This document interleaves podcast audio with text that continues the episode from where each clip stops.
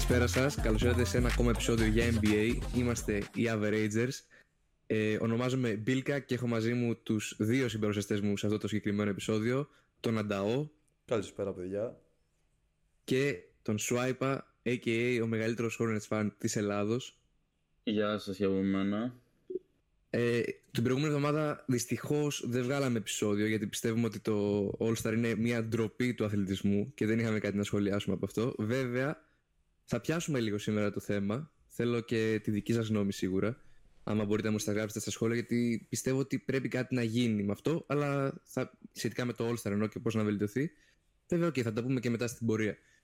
Ε, Καταρχάς, πώς νιώθουν οι δύο συμπροστέ μου που μία εβδομάδα δεν είχαμε podcast;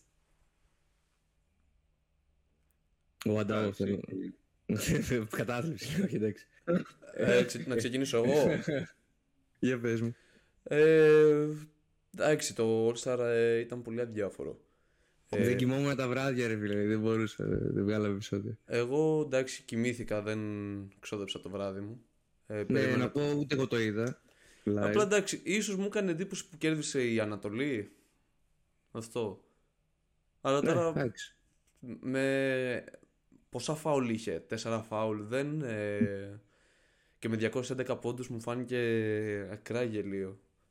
Νομίζω ήταν το ρεκόρ, ήταν τα τρία φάουλ μόνο. Τρία-τέσσερα φάουλ πόσο είχε. Το κλασικό γράφημα που το 2000 ξέρω, είχαν 40 φάουλ στον αγώνα. Ε, εγώ δεν είδα ούτε κάποιο event, οτιδήποτε. Δεν είδα ούτε τη Σαμπρίνα με τον Γκάρι, δεν είδα ούτε το 3 point contest, τίποτα. Δεν είδα live. Ε, και κυρίως είναι η ξενέρα που έχω φάει από το παιχνίδι, από το, από το κύριο event του, του weekend. Δεν ξέρω, ρε φίλε. Εγώ έχω στο μυαλό μου σαν κοντινή τουλάχιστον ε, peak εμπειρία All Star το 20 που είχε γίνει και ήταν. Ε, καλά, όχι ότι τις πρώτες τρεις περιόδους ήταν κάτι τρελό, αλλά στην τέταρτη πιστεύω παίχτηκε όντως μπάσκετ και έβλεπες έπαιρναν charge παίχτες, προσπαθούσαν και τέτοια. Εγώ πια, άμα δεν γίνει κάποια major αλλαγή, δεν νομίζω να το ξαναδώ. Δεν ξέρω ποια είναι η γνώμη στη δική σας. Νομίζω ότι ο Τάσος ε, έλεγε από και πέρσι ότι δεν το έβλεπε. Πέρσι εγώ το είδα βέβαια. Πέρσι μαζί το είδαμε, αφού είχε μπει ο Fox μόνο και μόνο γι' αυτό έκατσα να το δω. Αλλά Α, ναι, φέτος, ναι, ναι. Φέτος δεν είδα τίποτα, ούτε διαγωνισμούς τριπώντων, ούτε rookies που ήταν ο Brandon Miller. Δεν, δεν με έμπνε και γενικά από τη στιγμή που κατάλαβα ότι αδιαφορεί η λίγα για να κάνει ξέρω εγώ ένα καλό event λέω εντάξει γιατί να κάτσω εγώ να χαλάσω το βράδυ μου όχι να χαλάσω το βράδυ μου αλλά τέλος πάντων να μείνω ξύπνιος για να δώσω το πράγμα Πότε είναι ούτε εγώ το είδα ε, πριν πάμε και στα άλλα θέματα που και έχουμε να αναλύσουμε πολλά, έχουν γίνει πάρα πολλά την μία εβδομάδα μετά από το All Star. Ε, εγώ θέλω λίγο να σταθούμε σε αυτό, τουλάχιστον όχι στο ίδιο το All Star το φετινό, το οποίο εντάξει, απλά παίκτες πέραν την μπάλα, πατούσαν τρίποτα. Ο Χάλιμπερτον είχε φάσει πέντε τρίποτα στην αρχή του παιχνιδιού. Ε, δεν ήταν ωραίο μπάσκετ. Φίλε, και φαίνονταν και ότι οι παίκτες βαριόντουσαν πέρα από τον Durant που και αυτός έπαιζε στο 20% ξέρω εγώ αντί για το 5% και τον κάνανε ότι είχε την τρελ, το τρελό performance. Αυτό που θέλω να σταθώ είναι στο τι μπορεί να κάνει η Λίγκα κατά τη γνώμη σας και αυτούς που μας ακούνε, αλλά και εσάς. Στο τι μπορεί να. Δηλαδή, τι, τι αλλαγή θα θέλετε να δείτε ότι θα γίνει για να πείτε, ξέρεις τι, θα το δω το, το All-Star του χρόνου ή θα δω κάποιο event του χρόνου. Βέβαια, να πω εγώ σαν αρχική προσθήκη ότι αυτό με τη Σαμπρίνα και τον Γκάρι ήταν μια θεμητή προσθήκη, θα ήθελα να πω. Δηλαδή, δεν είναι κάτι τρελό, αλλά εντάξει, από το μονότονο τρίποντα και μπασίματα, πιστεύω ήταν, ήταν μια ωραία, ένα ωραίο touch τουλάχιστον. Να πάρω εγώ το λόγο; Ναι, ναι. Ε, εγώ που έχω, αυτό που έχω να προτείνω, βασικά το είχα δει ή στην ομαδική που έχουμε με τους άλλους ή στο facebook, δεν, δεν θυμάμαι που, που έλεγε ότι θα ήταν μια καλή προσθήκη ο νικητής του All Star Game ε, να έχει πλεονέκτημα έδρα στους τελικούς NBA. Η, η περιφέρεια αυτή δηλαδή. Ναι, η περιφέρεια αυτή ξέρω εγώ. Η... Δεν ξέρω. Κάτι ε, άλλο στο μυαλό μου ναι. δεν έχω. Πριν πει ο Τάσο το δικό του, τουλάχιστον να σχολιάσω εγώ πάνω σε αυτό, νιώθω ότι είναι λίγο OP και είναι σαν να. Σίγουρα θα βοηθούσε, θα παίζανε οι παίκτες παραπάνω. αλλά είναι σαν να ξεφεύγουμε λίγο ρε παιδί μου από το, το mood του, ξέρεις τι, πανηγυρική, πανηγυρικό διάλειμμα και all-star και όλοι να είμαστε ok και ωραία. Ε, δεν ξέρω, το ακούω σίγουρα θα βοηθούσε, απλά πιστεύω ότι είναι σαν ένα μεγάλο forced βήμα. Έτσι πιστεύω εγώ, δεν ξέρω πώς το βλέπει ο Τάσος. Όχι, εμένα είναι η δική μου πρόταση. Δηλαδή το λέω εδώ και πάρα από τότε που ξεκίνησα να βλέπω NBA, εγώ αυτό λέω. Άμα θέλετε να γίνει ενδιαφέρον το All-Star Game, ο νικητής πρέπει να είναι καταρχήν από Δύση Ανατολή, να μην είναι όπως ήταν τα προηγούμενα 2-3 χρόνια Team LeBron και Team Γιάννης και ούξου μουξου. Πρέπει να είναι Δύση Ανατολή και ο νικητής να παίρνει προβάδισμα, όχι προβάδισμα πλεονέκτημα έδρα. Γιατί αλλιώς αντικειμενικά ο μόνος τρόπος να δώσεις ένα κίνητρο στους παίκτες είναι να τους να τους πεις η νικητήρια ομάδα θα έχει, ξέρω εγώ, ένα εκατομμύριο κάθε παίκτης. Ε, εντάξει. Προτιμάω να έχεις πλεονέκτημα έδρας στη τελικού ομάδα παρά να πάρουν ένα έξτρα εκατομμύριο. Ε, να προσθέσω λίγο κάτι σε αυτό, γιατί το είδα, έκανα ένα post λογικά ορίνο από αυτό, λέει ότι είδε το, το σχόλιο, σε ένα group στο, για, για NBA και ρώτησε ρε παιδί μου το αντίστοιχο πρωτά εδώ τι μπορούμε να κάνουμε, ξέρεις, για να φτιαχτεί αυτό το, το Σαββατοκύριακο και πέρα okay, από αυτό το Δύση Ανατολή και να παίρνει ο καθένας ε, πλεονέκτημα έδρας, υπήρχαν αρκετές απαντήσεις για λεφτά. Όπως είπες και εσύ, ένα εκατομμύριο κάθε παίκτης. Και το παραλληλούσαν πάρα πολύ, δεν ξέρω αν έχει η λέξη παραλληλούσαν. το, καταλάβατε τι θέλω να πω, με το play-in tournament. Και λένε ότι ξέρω εγώ, οι παίκτες παίξανε καλύτερα γιατί είχαν και το χρηματικό έπαθλο. Βέβαια, εγώ πιστεύω ότι δεν το χρειάζονται γιατί μιλάμε ξεκάθαρα για All-Star παίκτες μόνο. εννοείς έτσι. Ναι, για το in-season, ναι, όχι το play tournament. Ε, για το in-season tournament και λέγανε ότι ξέρεις τι, υπήρχε επάθυλο 500 χιλιάρικα νομίζω. Ναι. Ε, και γι' αυτό παίξανε όλοι οι παίκτες, ξέρω. Αλλά τώρα ο άλλος που παίρνει 4, 5, 6 μέχρι και 10 εκατομμύρια ρε παιδί μου, ένας κομπλέρο λίστας, πιστεύω ότι του κάνει μεγάλη διαφορά στη ζωή του τα 500 χιλιάρικα από έναν ε, superstar, ξέρω εγώ, ο οποίος και θα έχει και ένα συμβόλαιο τουλάχιστον 35-40 εκατομμύρια αλλά και θα έχει επειδή ακριβώς είναι superstar άλλα τόσα από deals και τέτοια. Οπότε δεν του κάνουν διαφορά τα 500 χιλιάρικα έξτρα, ένα εκατομμύριο. Νομίζω πάλι το ίδιο θα παίζουν. Οπότε δεν θα έχουν. Όντως πιστεύεις ότι θα του κάνουν το ένα εκατομμύριο; Ε, οι οι παίκτες όλοι, με εξαίρεση λίγους, είναι, πώς να το πω, είναι αχάριστοι. Δηλαδή, άμα τους δώσεις 500 εκατομμύρια και 505 εκατομμύρια, και ξέρω εγώ τους πεις θα πας ή σε μια τέλεια ομάδα ή σε μια μέτρια ομάδα, θα προτιμήσεις τη μέτρια ομάδα για τα λεφτά. Έτσι είναι οι πλούσιοι. Όχι μόνο στο μπάσκετ. Γενικά. Το, πιστεύεις όντως αυτό το, θα τους έκανε όντως διαφορά; Ενώ, μιλάμε για τους superstars. Εντάξει, πε ναι, μια εξαίρεση, άρα οι περισσότεροι. Ναι. Άρα πιστεύεις δηλαδή, άμα λέγει το NBA θα, θα σας βάλουμε στην ένα εκατομμύριο έπαθλο για τον καθένα ναι, ναι, σας; Ναι, ναι, ναι. ναι, έφτιαχνε. Θα έφτιαχνε το Σαββατοκύριακο. Δεν λέω ότι θα ήταν ξαφνικά σε κανονικός αγώνας, αλλά θα ήταν πολύ καλύτερο πιστεύω. Αλλά δεν θα ήθελα εγώ να γίνει αυτό. Δηλαδή δεν θέλω να πάρουν κι άλλα λεφτά. Ήδη παίρνουν πάρα πολλά. Θα προτιμούσα εγώ, το είπα. Αυτό για το προλυνάκι με τελικούς. Για μένα είναι πολύ προτιμότερο. Δεν ξέρω, ρε φίλε. Εγώ νιώθω ότι δεν τους έκανε κάποια τρίλη διαφορά. Προσωπικό, έτσι πώ το βλέπω εγώ έτσι. Μπορεί να τους έκανε. Δεν... Νιώθω ότι θα πούνε, εντάξει, το να τραυματιστώ, ξέρω εγώ, και να μην πάρω κανένα συμβόλαιο ή να πέσει, ή να πέσει η ποιότητά μου και τέτοια. Θα παίξω το ίδιο, ξέρω εγώ. Αν κερδίσουμε, κερδίσαμε. Θα το πάρουν λίγο οι άλλοι πάνω τους, ξέρω. Θα το δουν όλοι έτσι. Δεν ξέρω. Τώρα εντάξει, αν τους πεις 10 εκατομμύρια στον καθένα σας, εντάξει, πρώτα απ' όλα δεν μπορείς να δώσεις αυτά τα λεφτά. Αλλά άμα τους πεις 10 εκατομμύρια, εννοείται θα παίξουν. Αλλά δεν μπορείς να δώσεις τέτοια λεφτά πρώτον και δεν θα θέλει εννοείται να γίνει αυτό. Αλλά ε, νομίζω κάποια άλλα που άκουσα. Ε, τώρα δεν τα θυμάμαι. Ήταν, τα περισσότερα ήταν χρηματικά. Τα άλλα ήταν memes, νομίζω. memes απαντήσεις. Και το άλλο ήταν το κύριο αυτό, να παίρνεις πλεονέκτημα έδρας. Το οποίο σίγουρα πιστεύω ότι θα, θα τους έδινε ένα τεράστιο κίνητρο, ρε παιδί μου. Οπότε καταλήγουμε σε αυτό. Ε, τώρα, ναι. άμα θέλετε για, για τίποτα, σας πειράζει το διαγωνισμό τριπώντων, διαγωνισμό καρφωμάτων, Κάποιοι λέγανε να φέρουν και παίκτες οι οποίοι. Όχι παίκτες, και freestylers ξέρω, που δεν είναι στο NBA, για, για τα καρφώματα κυρίως.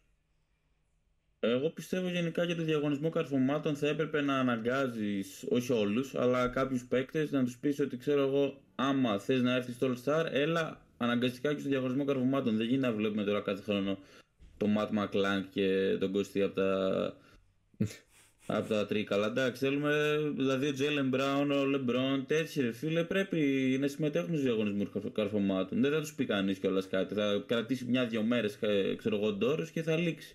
Δεν γίνεται τώρα να μην συμμετέχεις επειδή δεν θες να ακούσεις κράξιμο μετά. Περισσότεροι γι' αυτό το κάνουν και είναι αστείο. Και το αντίστοιχο θα το έλεγες δηλαδή κάθε χρόνο ο Κάρι να είναι στα τρίποντα με τον Τόμψον. Έλα. Θα, θα έλεγες δηλαδή αντίστοιχα κάθε χρόνο να είναι στα τρίποντα ο Κάρι με τον Τόμψον. Κάθε χρόνο. Εντάξει, ο Τόμψον τώρα είναι και λίγο πλημμένος. Αλλά mm. κορυφαίοι σουτέρ, ναι, ρε φίλοι, κορυφαίοι σουτέρ. Άρα θα έλεγες να το επιλέγει η Λίγκα με βάση το ποιοι είναι οι καλύτεροι όντως, ας πούμε. Ναι, ναι. Και όχι απλά ποιοι ψήνουν να, να συμμετάσχουν. Γιατί και ε, τα τώρα... Ρε φίλε, κοίτα, ναι. δεν σου λέω να είναι αναγκαστικά όλοι καλύτεροι, αλλά οι περισσότεροι να είναι. Δηλαδή, στα καρφώματα, έχουμε να δούμε καλό διαγωνισμό, δεν ξέρω κι εγώ από πότε. Δηλαδή, θυμάσαι τελευταία χρονιά που είπες Μαράκα, ναι, ξέρεις τι άξιζε που έκατσε να δω το διαγωνισμό καρφωμάτων.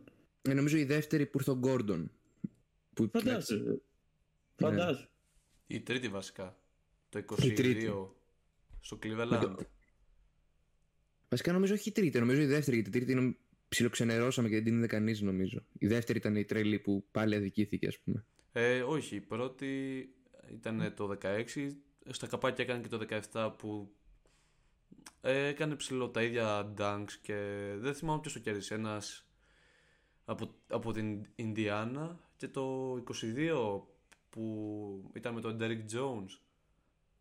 Ναι. Με το... Να την πω την αμαρτία μου.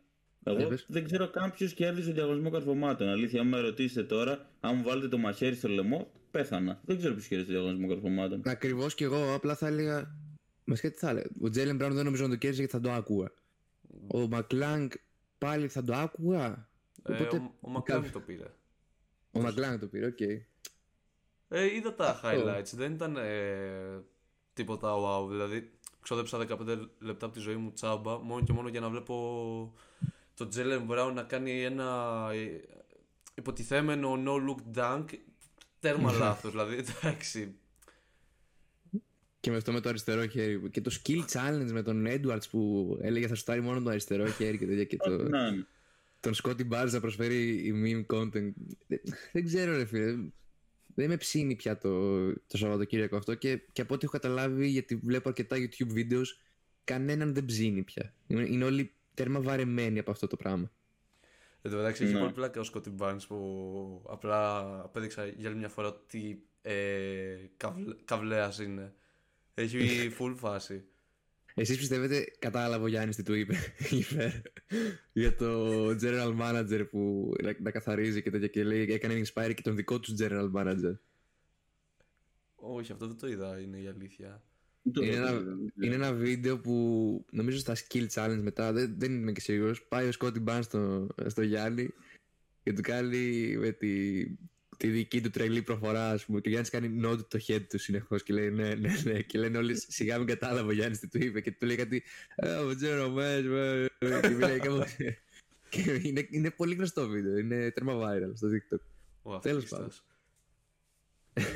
ε, Νομίζω αυτά πάνω κάτω. Το, αυτή είναι η κύρια αλλαγή. Ή τουλάχιστον να σκεφτεί κάτι άλλο το NBA, επειδή να κάνει κάτι διαφορετικό. Γιατί φέτος, OK, μας έφερε μεν το West East και δεν υπήρχε draft και τέτοια που κάνανε, αλλά το φέρε ψηλοάδικα γιατί δεν έγινε κάτι ουσιαστικό. Επίσης, θα μπορούσαν να κάνουν και το άλλο. Όπως κάνανε στους rookies παλιά USA vs World, θα μπορούσαν να κάνουν και το All Star Game να είναι USA vs World. Το είπαν αρκετοί αυτό, αλλά βέβαια δεν θα, θα ήταν διαφορετική το ποιον γίνονται All-Star, άμα το σκεφτείς όμως.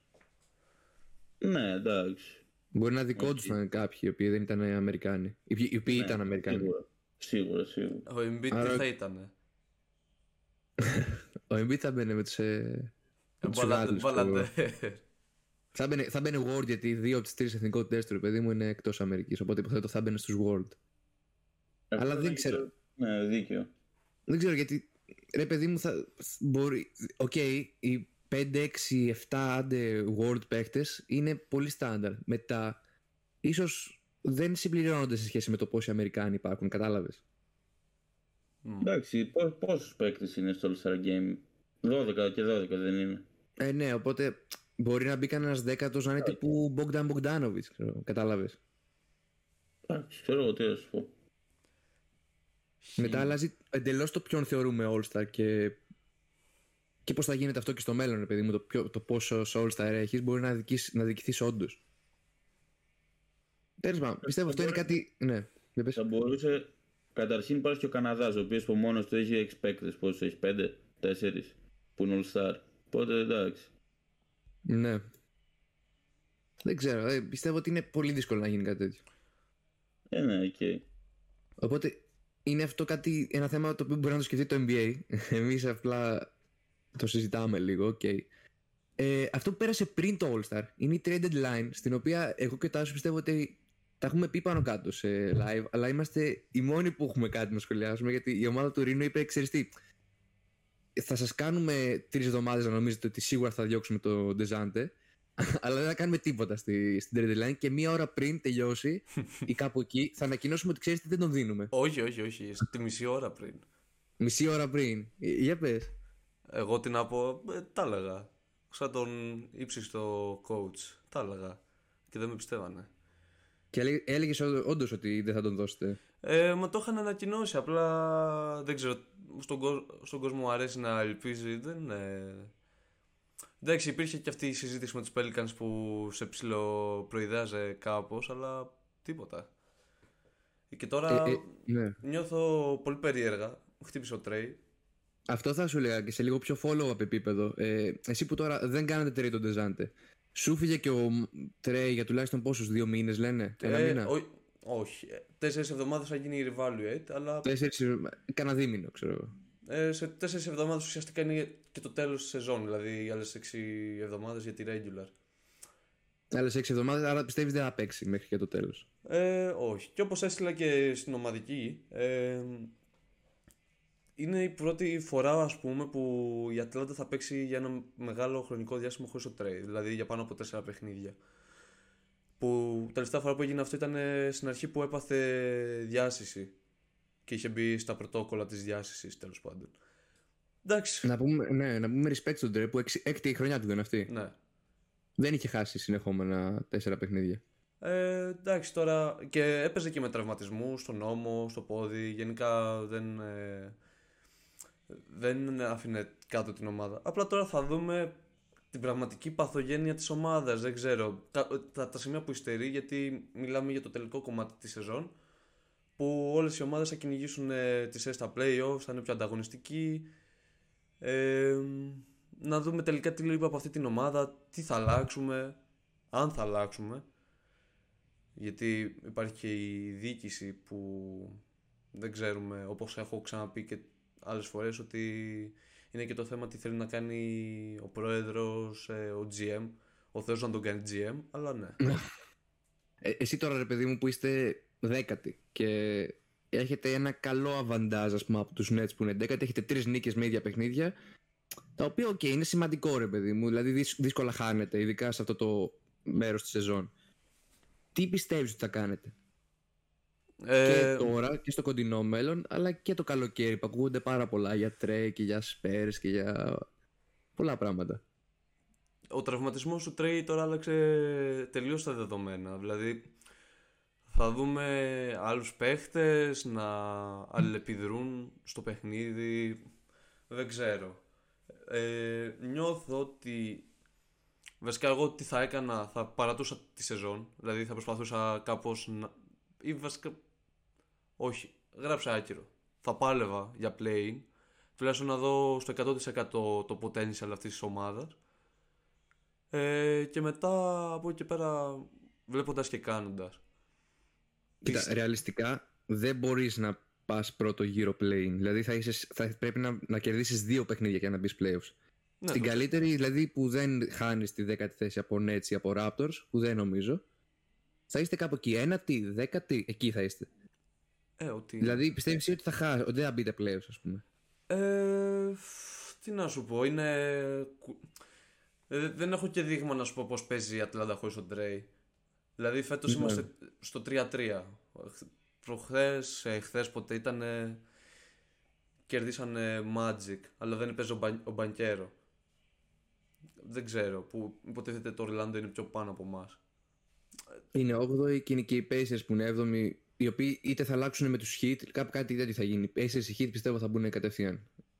Ό,τι είναι, δεν ξέρω. Νιώθω. Ξέρεις, είναι θολό το τοπίο. Απλά τώρα αυτή τη στιγμή κάνουμε shit posting στη σελίδα. Έχει και τα καλά του. Ε, και εγώ δεν πιστεύω ότι.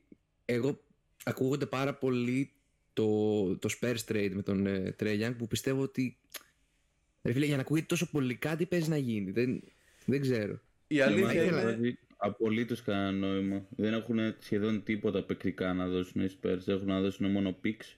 Και προσωπικά για μένα, ε, για το, το Dre δεν θα δώσεις για picks. Θα κοιτάξεις μια ομάδα να σου δώσει και ένα pick λιγότερο, ρε φίλε, αλλά να πάρεις κάτι παικτικά. Δεν γίνεται τώρα να πάρεις τον Γκέλντον Τζόνσον σαν αντάλλαγμα. Είναι τραγικό. Δεν το ακούω και λέω η Παναγία μου, ρε παιδιά, τι λέμε.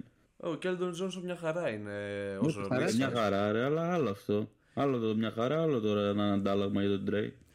Ε, δεν ξέρω, ανάλογα τις προθέσεις του, του Σαν Αντώνιο. Εγώ πάντως, ε, αν γινόταν αυτή η ανταλλαγή, θα γούσταρα. Όντως, ε, να πάρεις πολλά picks και τέτοια.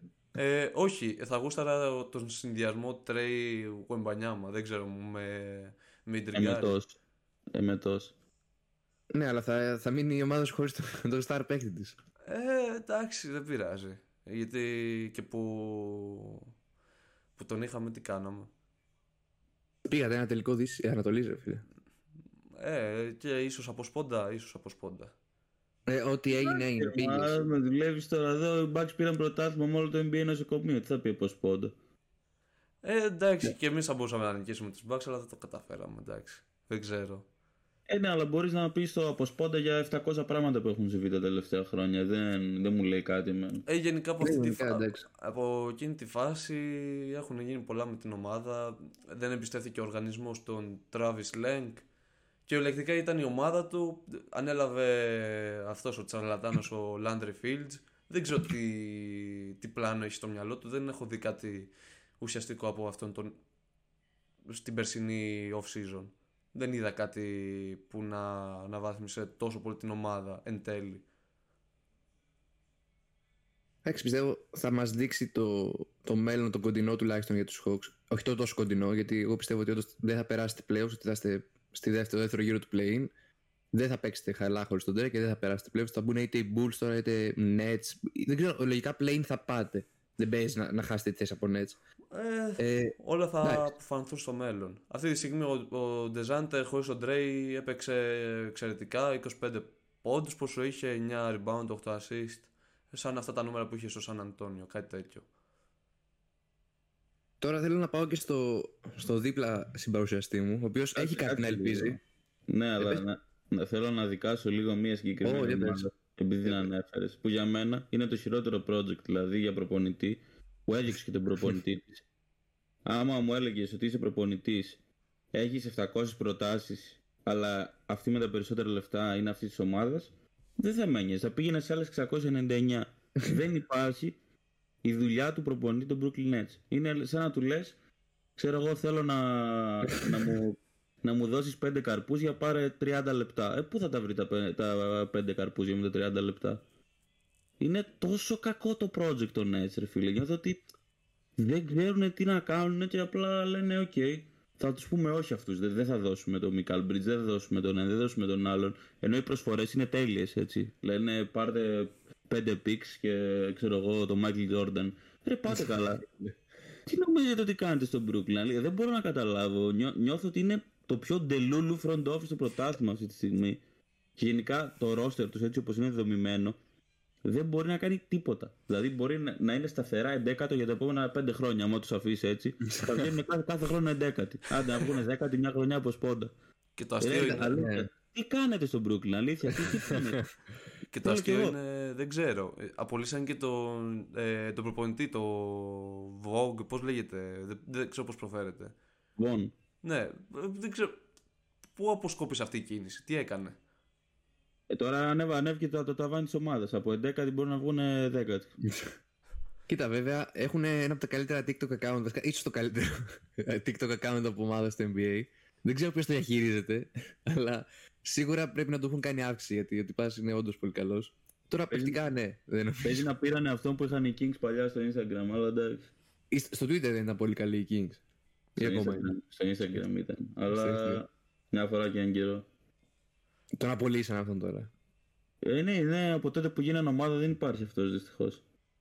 Φαβορήστε. Κρίμα. Πες τώρα όμως για τη δική σου τη, την καλύτερη ομάδα. Εντάξει. Γιατί, γιατί έχεις πολλά πράγματα να βλέπεις τώρα τελευταία. Εντάξει, μπορεί να μην κερδίζετε, αλλά έχεις ρε φίλε. Και δεν κερδίζουμε. Πας καλά.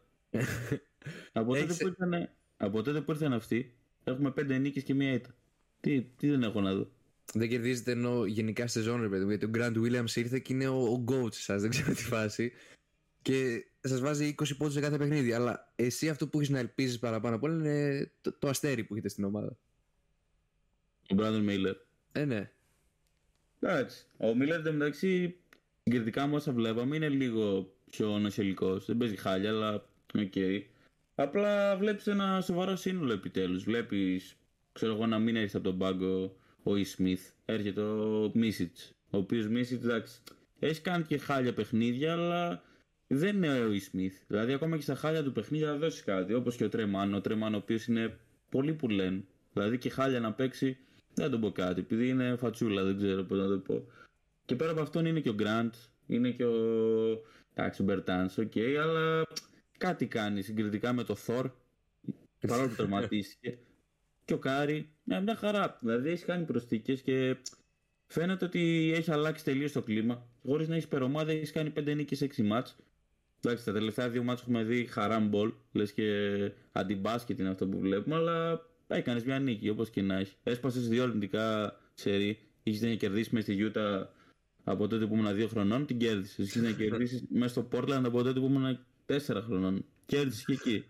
Είδες. Και μου άρεσε και μέχρι και με το Golden State που είναι η μόνη μας ήττα ω τώρα από τότε που ήρθαν οι καινούργοι. Που είναι ένα παλικαράκι εκεί που πάει να βάλει καλάθι ενώ κάναμε 13 πόντους και μένουν 12 δευτερόλεπτα. Ε, και εντάξει, πάει ο Grant Williams και ουσιαστικά το, του βάζει το κεφάλι στο μέτωπο και λέει τι, τι κάνεις τώρα; Αυτό, άμα μας το κάνει πριν τρεις εβδομάδες, θα λέγαμε χαχαχά, χουχού και θα τον αγκαλιάζαμε μετά. Ε, δεν, δεν πάει έτσι. Πρέπει να, να αποκτήσει λίγη σκληράδα η ομάδα και εμένα μου άρεσε αυτό. Γενικά, έχεις αποκτήσει δύο παίκτες που είναι Charlotte Natives, το Grant και το Seth. mm Και εντάξει, φαίνεται ότι την πονάνε την ομάδα και είναι και οι άλλοι που δεν παίρνουν ευκαιρίες πριν στις ομάδες τους. Οπότε είναι και αυτοί πιο ενθουσιασμένοι. Και ο Μαν και ο Μίσιτ. Οπότε εντάξει. Δηλαδή βλέπω ότι τα παιχνίδια πλέον πολύ ευχάριστα. Ανυπομονείς να βλέπεις την ομάδα μετά από πάρα πολύ καιρό. Πολύ θετικό αυτό. Ε, ναι. Γιατί σε θυμάμαι, ρε φίλε, ήσουν λίγο καταθλιψάρα φέτος. Οπότε. Ε, ναι, ρε, εννοείται. Ναι. Γιατί στην αρχή της σεζόν περίμενα ότι εντάξει, αν δεν είμαστε πλέον, θα είμαστε play-in και έχουν πάει όλα χάλια. Τραυματίστηκε ο Λαμέλο, τραυματίστηκε ο Μαρκ. Δεν μιλάμε τώρα για τραυματισμούς δύο εβδομάδες.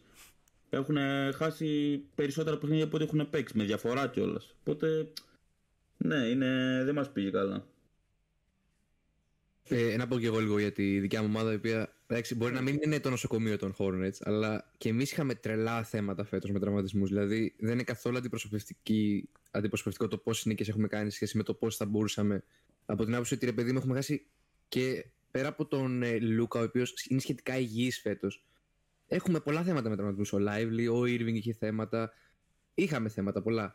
Παρ' όλα αυτά, κάναμε μια πάρα πολύ καλή trade deadline που έχω μιλήσει και στο μόνο NBA podcast που με καλέσανε, αλλά και τα είπαμε και στο live εδώ πέρα. Ήταν καταπληκτική trade deadline. Πιστεύω, άντε να κερδίσανε, σίγουρα κερδίσανε οι Knicks από άποψη το δεν χάσανε σχεδόν τίποτα. Τώρα ανάμεσα σε εμάς και τους Hornets πιστεύω, ok, okay, μπορεί να κερδίσανε και οι Hornets παραπάνω, αλλά εμείς είμαστε πιο ε, ομάδα που θα κάνει όντως, θα προσπαθήσει να κάνει τουλάχιστον content φέτος. Άρα δίνω περισσότερη βαρύτητα στις δικές μας κινήσεις. Κατάλαβες από αυτήν την άποψη. Ναι, εντάξει, okay, αλλά και εμείς δηλαδή όλο το fanbase είναι full χαρούμενο. Οπότε εντάξει, δεν, δεν νομίζω ότι στεναχωριέται έστω και ένας άνθρωπος που έφυγε ο Hayward και ο PJ. Όχι, δεν είπα ότι χάσετε. Είπα ότι και εσείς κερδίσατε, αλλά ναι. εμείς πιστεύω κερδίσαμε παραπάνω ναι, γιατί είναι πιο σημαντικό. Ε, ο Λούκα κάνει μια χρονιά η οποία έχει φτάσει σε ένα σημείο να βάλεις σε ένα παιχνίδι 32 πόντους, μαζέψει 8 rebound και κάνει μόνο 9 assist, θα ρίξεις τους μέσους όρου τους και αυτό ακούγεται τους μέσους όρους του και αυτό ακούγεται τόσο τρελό. Δηλαδή, ο μόνος λόγος να μην πάρει MVP φέτος θα είναι να βγούμε, ξέρω εγώ, κάτω από την 7η θέση. Εγώ, εγώ πιστεύω και έκτη, με βάση το τι έχει γίνει σε αυτή τη σεζόν φέτος, το αξίζει το MVP. Με όλα αυτά που έχει κάνει. Βέβαια, έκτη δεν πρόκειται να το πάρει, αλλά πέμπτος πιστεύω κάνει μια σεζόν που μπορεί να πάρει το MVP.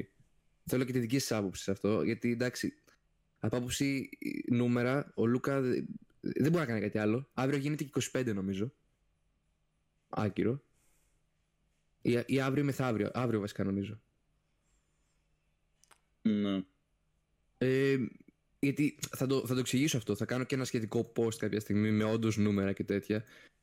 Αλλά ο Γιώργης ας πούμε είναι τρίτος. Βέβαια τα νούμερα είναι πολύ. Ε, Πώς το λένε, μπορούν να αλλάξουν από μέρα σε μέρα γιατί η Δύση είναι πάρα πολύ κοντά. Όπως και εμείς που είμαστε 8 θεωρητικά, με μία νίκη μπορεί να πάμε πέμπτη στα νούμερα.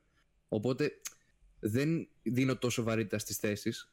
Τώρα ο SGA είναι ένα πολύ καλό pick για MVP με βάση αυτά που κάνει με μια πολύ νεαρή ομάδα. Έχει και, είναι και top και στα advanced αλλά και στα κανονικά στατιστικά. Τώρα ο Γιώκη πιστεύω ότι κουβαλάει όντως ένα fatigue ε, μέσα του. Όχι από την περσινή χρονιά στην οποία okay, το έχασε που για κάποιους το άκριζε, αλλά αυτό είναι άλλη εντελώς κουβέντα. Αλλά το ότι έχεις πάρει ήδη δύο MVP, πιστεύω, το πήρες και ένα ως έκτη θέση, άμα θυμάμαι καλά. Οπότε, άμα ο Λούκα βγει πέμπτος ή έκτος, πιστεύω ότι το αξίζει και ότι μπορεί να το πάρει γιατί κάνει αντίστοιχη σεζόν με αυτή που έκανε τότε ο Γιώκητς. σω θα πω αντίστοιχη, δεν θα πω καλύτερη, γιατί εντάξει δεν ξέρω αν έκανε καλύτερη. Αυτό είναι άλλο θέμα. Εσείς πώς το βλέπετε, ας πούμε, ανάμεσα σε αυτούς τους τρεις; Εντάξει, εγώ προσωπικά βλέπω έναν Γιώκητς που δεν το πολύ θέλει. Άμα ήθελε να το πάρει θα έπαιζε καλύτερα, είμαι σχεδόν σίγουρος.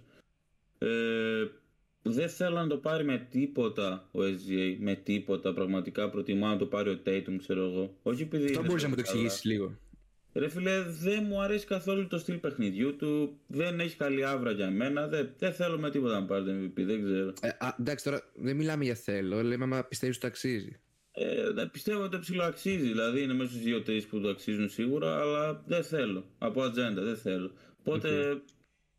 Ok. Okay. Και ο Λούκα σίγουρα. Απλά ο Λούκα για να το πάρει πρέπει η ομάδα του να είναι πάνω από τις θέσεις play-in. Άμα είναι, ok, okay, ναι, πες ότι είναι. Άρα και έκτος το δίνεις, ας πούμε. Ε, ναι, ok, okay, ναι. Και εγώ είμαι λίγο πιο συντηρητικός. Πιστεύω ότι το έκτος ακούγεται λίγο περίεργο, ρε παιδί μου. Δεν ξέρω. Το πέμπτος θα είναι. Και το πέμπτος είναι λίγο περίεργο γιατί θες τουλάχιστον να είναι στην τετράδα. Πρέπει να ε, κάνει κάτι εξωπραγματικό. Είμαι για λίγο biased, το λέω από την αρχή. Δηλαδή για να το χάσει ο SGA, ας το πάρει και έκτος, αλήθεια. Α, τόσο πολύ. Ναι, ρε, δεν θέλω. Δε. Είναι, θα είναι άσχημο για το άθλημα να βλέπεις σε 20 χρόνια ότι είχε MVP ο Shai Alexander. Όντως τόσο πολύ. Ναι, ναι. Δηλαδή, θες να πεις λίγο παικτικά, ας πούμε, τι σε πειράζει και τέτοια, ή δεν θες να το αναλύσουμε; Ρε, νιώθω ότι είναι ο λιγο... θα, άμα το πάρει, θα είναι ο λιγότερο θεαματικός MVP στην ιστορία του αθλήματος. Είναι τόσο απλό για μένα. Δηλαδή, ok, okay, είναι πολύ αποδοτικό το μπάσκετ που παίζει. Εννοείται, αλλιώς δεν θα έμπαινε καν στην κουβέντα. Και είναι πολύ respectable ότι έχεις καταφέρει μια ομάδα η οποία εντάξει, άμα βγάλεις το say είναι 10 είναι η Nets, ξέρω εγώ.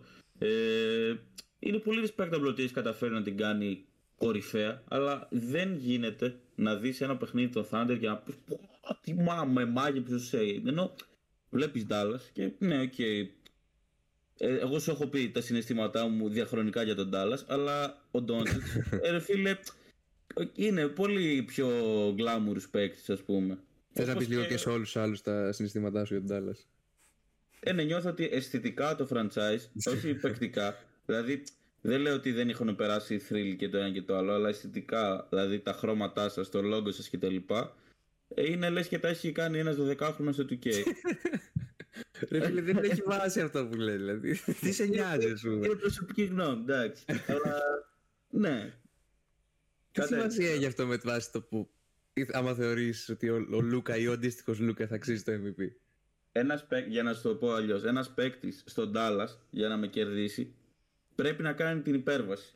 Να σου το πω έτσι. Δηλαδή, ο, ο, ο Irving πάνω κάτω παίζει, αν όχι το καλύτερο μπάσκετ της καριέρας του, κάνει μία από τις καλύτερες σεζόν της καριέρας στατιστικά. Σίγουρα. Αλλά είναι στον Dallas δεν με τρελαίνει, ρε φίλε. και μόνο. Δηλαδή, άμα ήταν τώρα αυτή τη στιγμή στο Phoenix, μπορεί να με κέρδιζε περισσότερο. Στο Phoenix. Από, από όλες τις ομάδες είπες στο Phoenix, ρε μαλάκα. Για παράδειγμα, ναι. Ο Μπούκερ, ας πούμε, είναι που λένε. Παρόλο που άμα ήταν στον Dallas δεν θα ήταν που λένε. Δεν ξέρω πώ. Αυτό είναι προσβολή μάλλον για το Phoenix, να ξέρει. Εντάξει, τι να κάνω. Μπορούσα να πει άλλε 28 ομάδε, το Phoenix είναι προσβολή για τον Dallas. Ρε, φοράνε πορτοκαλί, έχουν έναν ήλιο, είναι λίγο πιο. Ε, εγώ αυτό σκεφτόμουν, όχι ότι κόντρα μαζί σα. Κάτσε, δηλαδή παίρνει το, τον Irving και τον βάζει φέτο στου Timberwolves. Τον βάζει στην MVP συζήτηση. Όχι την MVP συζήτηση, αλλά, αλλά ρε φίλε, θα, θα το άκουγα πολύ περισσότερο για All Star, ας πούμε. Πολύ περισσότερο. Και φέτος θα μπορούσε να είναι ρε φίλε. Okay, δεν είναι ότι θα μπορούσε με αυτούς, αλλά άμα τραυματίζονταν ακόμα δύο-τρεις παίκτες τον έβλεπες σε All Star. Ε, ναι, αυτόν και άλλους 10.000. Ξέρω εγώ, ο Fox θα ήταν All Star και άλλοι πόσοι. Οπότε, ε, ναι. είναι ο Fox, μετά ποιος είναι από τον Fox; Σε guards. Σε guards. Ε, καλή ερώτηση.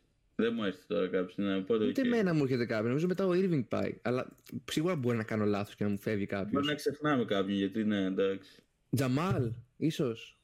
Ε, ε, νομίζω στατιστικά είναι αρκετά καλύτερος ο Irving. Μετά Suns δεν έχει κάποιον. Pelicans δεν έχει κάποιον. Μετά πάει Kings. Μετά Lakers δεν έχει κάποιον. Dilo, τι, ούτε καν. Ναι, όχι. Warriors δεν έχουν δεύτερο. Δεν μπορεί να μπει ο Thompson αντί του Irving. Jazz, okay, μετά πάμε πολύ κάτω. Άρα ο Irving μετά τον Fox είναι, ας πούμε. Ναι. Άρα όντως αυτό που λέγατε, άμα τραυματίζονταν δύο guards, ας πούμε, και αυτό είναι τρελό δύο guards συγκεκριμένα. Καλά, ναι, ναι.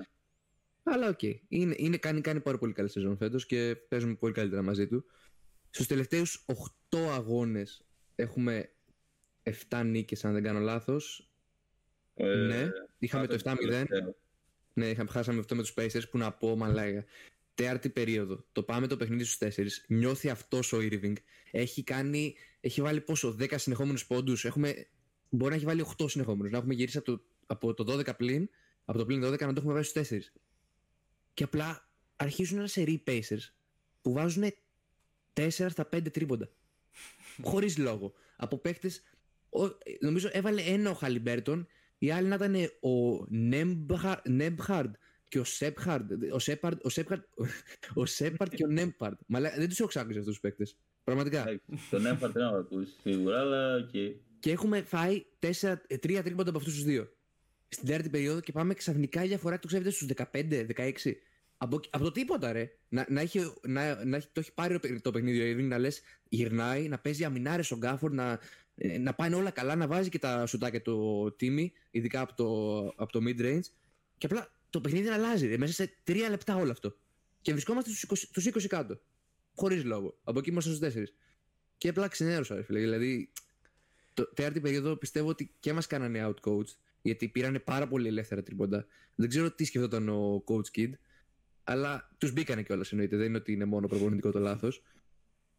Αλλά ρε φίλε, πιστεύω θα μπορούσαμε να το πάρουμε και να κάναμε και το 8-0 το 8 σερί. Βέβαια, mm-hmm. η τελευταία ε, από την trade deadline και μετά είχαμε κάνει 7-0. Στο οποίο, ok, okay, δεν παίξαμε και με τις καλύτερες ομάδες του NBA. Ε, οι νίκες μας ήταν με, Nets, με Sixers χωρίς Embiid, με Nets, με Knicks χωρίς Randall και Brunson, με Thunder που, οκ, ήταν μεγάλη νίκη αυτό, στους 35 και είχαν πλήρη ομάδα νομίζω. Ε, μετά με Wizards, με Spurs και με Suns που ήταν ok, μεγάλη νίκη γιατί είχαν και τους δύο παίκτες τους, και Booker και Durant. Στο τελευταίο, στο τελευταίο παιχνίδι παίξαμε με, με πλήρεις Pacers και με έναν Turner να κάνει ματσάρα, αλλά και με τον ε, το Siakam, ο οποίος είχε ένα μέτριο παιχνίδι νομίζω, αλλά και τον Halliburton, ο οποίος okay, ήταν καθοριστικός. Χάσαμε. Αυτά έχει ζωή. Και τώρα έχουμε δύο παιχνίδια, το ένα με Cavs και Raptors σε back-to-back. Okay. Πιστεύω ρε, ρεαλιστικά μπορούμε να πάρουμε και τα δύο, αλλά οι Cavs είναι... Έχουν, ένα... έχουν φόρμα ρε παιδί μου τελευταία. Βέβαια την είχαν ψιλοχάσει. Τελευταία ψιλοχάλασε, ναι. Ναι, ναι, είχαν, είχαν έρχονται από το 14-0 πόσο ήταν και μετά κάνανε τρεις, τρεις ήττες στα τελευταία πέντε παιχνίδια. Ναι, ok. Okay. Α, επίσης, σε περίπτωση που ακούσει ο Μάικη το podcast, να ξέρει πως ό,τι είπα για τον Dallas ισχύει ακριβώς το ίδιο για την Chelsea. Ακριβώς το ίδιο. Πιστεύεις ότι ούτε η Chelsea δεν είναι όμορφη σε χρώματα και τέτοια; Ε, αισθητικά, εμένα, σαν Τάσο δεν μ' αρέσει. Δεν, δεν, δεν μπορώ. Okay, νομίζω για τις ομάδες μας αρκετά πράγματα είπαμε. Ε, έφερε ναι. ένα θέμα ο Τάσος στην ε, συζήτηση και πιστεύω αυτός θα έπρεπε να ξεκινήσει. Σχετικά με τους pretenders που έχεις εσύ στο ραντάρ σου για τη σεζόν. Είμαστε, έχουμε δει 57 παιχνίδια, 58 από κάποιες ομάδες. Ποιοι πιστεύεις ότι δεν θα έπρεπε να είναι τόσο πάνω και δεν θα πάνε καλά στα playoffs, ας πούμε; Αρχικά πρέπει να ξεκινήσουμε λέγοντας ποιους έχουμε στο μυαλό μας σαν contenders. Δηλαδή, είναι οι τέσσερις κορυφαίες ομάδες από κάθε περιφέρεια, ας πούμε. Τι, πώς είναι; OK, okay, ας πούμε, πες τέσσερις από κάθε περιφέρεια. Όχι, okay, από τη Δύση για μένα. Είναι πολύ ξεκάθαρο ποια ομάδα είναι ισχυρότερη και το είπα και πριν ουσιαστικά που έλεγα για το Shai. Και ρε φίλε, η Thunder. Άμα βγάλεις το Shai από αυτή την ομάδα και βάλεις έναν. Όχι τραγικό, αλλά βάλει έναν. Ε, τι να σου πω τώρα, βάλε ένα. Έναν Irving. Όχι έναν Irving, έναν λίγο χειρότερο από τον Irving. Α, βάλε και έναν Irving, ναι. Έναν Fox. Όχι, βάλε.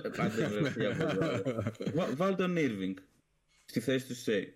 Πιστεύεις είναι αυτή η ομάδα; Ε, με τον Irving θα είναι 7 Ε, ναι. Οπότε, ναι, δεν νιώθω ότι αυτή η ομάδα, ειδικά λόγω της απειρίας, κυρίως εκεί γέρνει προς το αρνητικό για μένα και για μένα έπρεπε να κάνουν κινήσεις deadline, έτσι. Δεν, δεν κατάλαβα ότι δεν κάνει κινήσεις deadline. Φέρανε ε, Hayward. Ω, εντάξει ρε, ναι, game, changer. ναι, ε, νιώθω ότι αυτή η ομάδα έχει την τέλεια συνταγή για να είναι ακριβώς αυτό που ήταν πέρσι Kings. Να χάσουν στον πρώτο γύρο σε 6-7 παιχνίδια. Δεν ξέρω, έτσι τους βλέπω εγώ. Άρα ναι, το συγκρίνεις λίγο με την περσινή σεζόν, τον Kings. Ναι. Από Ανατολή; Από Ανατολή, εντάξει, είναι και παράξενες οι ομάδες. Εγώ δε, δυσκολεύομαι να βρω ποια ομάδα θα είναι ουσιαστικά τελικούς περιφέρειες. Γιατί η τιμή την έχουμε πάνω κάτω στο μυαλό μας σίγουρα, παρόλο που δεν είναι 100% σίγουρα. Mm, ε, μετά ποιος ρε φίλε, οι Bucks, οι Cavs, οι Knicks, εγώ Celtics Cavs πιστεύω. Celtics Bucks πιστεύω. Εγώ είμαι πολύ αρνητικά προκατελημένο με τους Bucks επειδή δεν σέβομαι καθόλου τον προπονητή τους, ρε φίλε. Και ε, ότι ο Λίλαρντ τη φετινή χρονιά ο Λίλαρντ εντάξει, ε, έχει, κάνει κάποια, έχει βάλει κάποια μεγάλα σούτ, αλλά κατά κύριο λόγο είναι η σκιά του εαυτού του. Ναι. Οπότε άμα δεν ξυπνήσεις στα playoff αυτός και άμα ε, ο Doc Rivers καταφέρει να προπονήσει 3-1 lead επιτυχημένα, εντάξει, κάτι κάνει, ξέρω εγώ. Αλλά εντάξει, δεν μπορούσα να τους πεις pretenders τους Bucks. Δεν μπορώ, δεν μπορώ να τους πω. Αλλά... Ναι, όχι, δεν είναι εντάξει. Είμαι ανάμεσα στους Cavs ή στους Knicks. Ένα, ένα από τους δύο πάλι πρέπει να πω. Και νομίζω γέρνω προς Cavs. Προς Cavs. Ναι, αλλά έχουν πρόβλημα με τον Randall Knicks. Εντάξει, καλό αυτό. όχι πάλι. όχι πάλι. ε, ε, βέβαια, να... πριν πει ο μία τους δικούς του, να πω λίγο για τους Pretender Thunder που πες. Η οποία είναι η ναι. μοναδική ομάδα με τους Celtics, η οποία είναι top 5 σε και defensive και offensive rating. Okay. Δεν, δεν υπάρχει καμία καν κοντά πέρα από αυτούς τους δύο. Είναι λίγο η Knicks, η οποία είναι ένατη επιθετικά και πέμπτη, ένατη αμυντικά και πέμπτη επιθετικά. Αλλά πέρα από αυτούς, πέρα από αυτούς δεν υπάρχει κάποια άλλη ομάδα κοντά σε πεντάδα και στα δύο. Και στο net rating είναι δεύτερη, ξέρω εγώ. Όχι βλακεία. Ναι, είναι δεύτερη κάτω από τους Celtics, οι οποίοι είναι ξεκάθαρα πρώτοι, ας πούμε.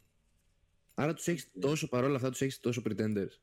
Ναι, ρε, θε, δεν έχουν καμία εμπειρία στο roster. Δηλαδή, ο Shai έπαιξε μία φορά στην καριέρα του playoff όταν ήταν rookie ή sophomore ή rookie sophomore. Τώρα νομίζω rookie.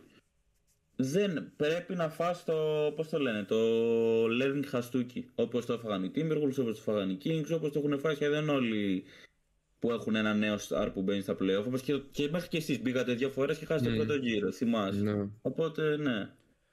Άρα εσύ ποιον, ποιο δίνεις το ταβάνι τους, ας πούμε; Δεύτερο γύρο, ξεκάθαρα. Εσύ Ρίνο. Θα, με, ε... θα με σόκαρε να πάνε beyond το δεύτερο γύρο. Θα με σόκαρα, αλήθεια. Να περάσουν το δεύτερο γύρο σόκαρα, okay. Ναι.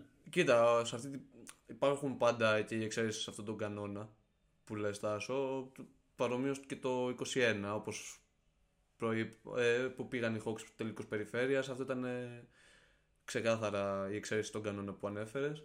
Αλλά τίνω να συμφωνήσω με τον Τάσο. Ε, λόγω απειρία στα playoffs ε, θα πω από, από τη Δύση τους Thunder Αλλά από την Ανατολή θα πω κι εγώ Cavs μόνο και μόνο γιατί πέρσι δεν κατάφεραν να με πείσουν ε, όσο με έπεισαν οι Knicks που πάθανε το αντίστοιχο το 21 που χάσανε από απειρία.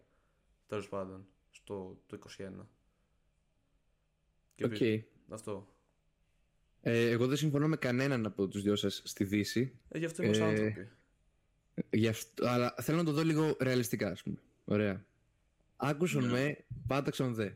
Με ποιους μπορεί να παίξουν οι Timberwolves. Ωραία. Πρώτο γύρο. Ναι. Kings. Πιστεύεις ότι περνάνε οι Timberwolves; Ναι. Εγώ πιστεύω ότι θα περάσουν οι Kings. Ωραία, Μα θα εξηγήσω μετά. Εγώ πιο χαρούμενο άνθρωπο στον κόσμο. Θα ήμουν αλλά. Mavericks. Mavericks. Πιστεύεις ότι περνάνε οι Timberwolves; Ναι. Καλά, εγώ δεν υπάρχει καν λόγος να πω κάτι εδώ. με Lakers, πιστεύεις ότι περνάνε οι Timberwolves; Ξεκάθαρα. Με, με, αυτό, με, matchup, με αυτό το matchup. Οι Lakers πιστεύω είναι η ομάδα με την οποία όλοι έχουν καλύτερες πιθανότητες να περάσουν από τις τρεις που είπες. Ναι. OK. Okay. Εγώ πιστεύω ότι και τα τρία matchup και βάση εμπειρία αλλά και μπασκετικά καθαρά οι Timberwolves όχι δεν θα περάσουν, θα κουραστούν πάρα πολύ στον πρώτο γύρο τουλάχιστον. Ωραία. Οπότε από την άποψη ότι θα τους κουράσει πάρα πολύ ο πρώτος γύρος, ακόμα και αν περάσουν και με τις τρεις αυτές, με οποιοδήποτε ζευγάρι, πιστεύω ότι θα τους δυσκολέψει πάρα πολύ όχι απλά να κάνουν playoff run, να περάσουν και το δεύτερο γύρο. Ο οποίο θα είναι με κάποια ομάδα πέρα από τους. Θα είναι με κάποια ομάδα από τους Nuggets, Thunder, Clippers, μία από αυτές.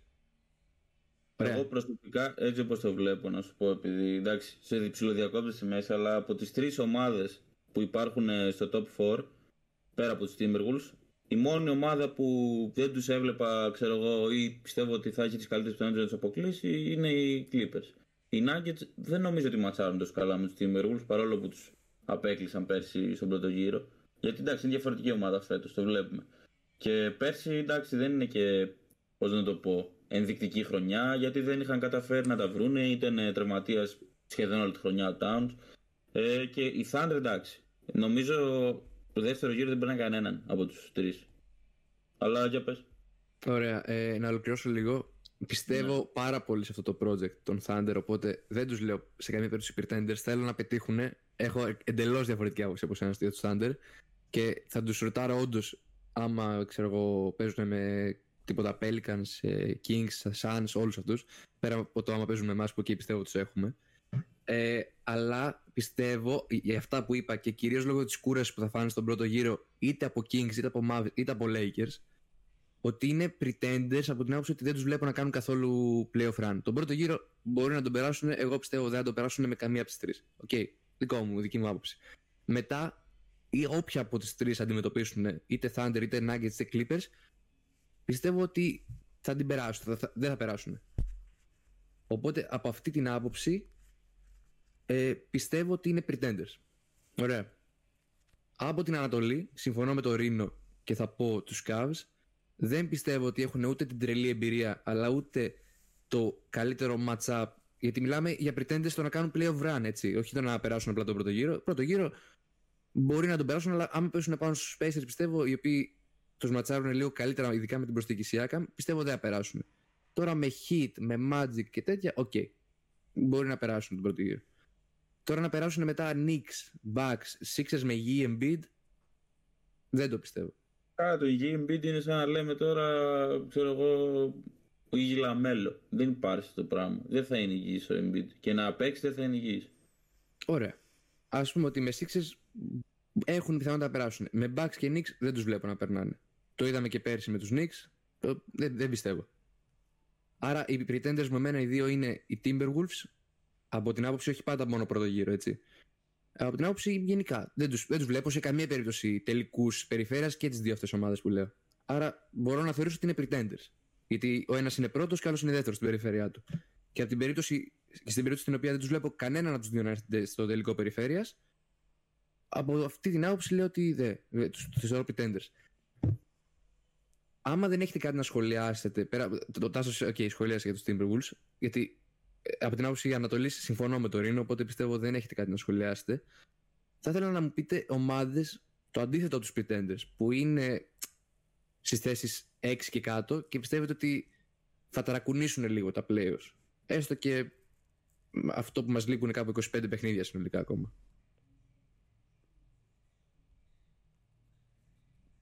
Δεν μου έρθει καμία αλήθεια. Ε, δηλαδή, από την Ανατολή δύσκολο.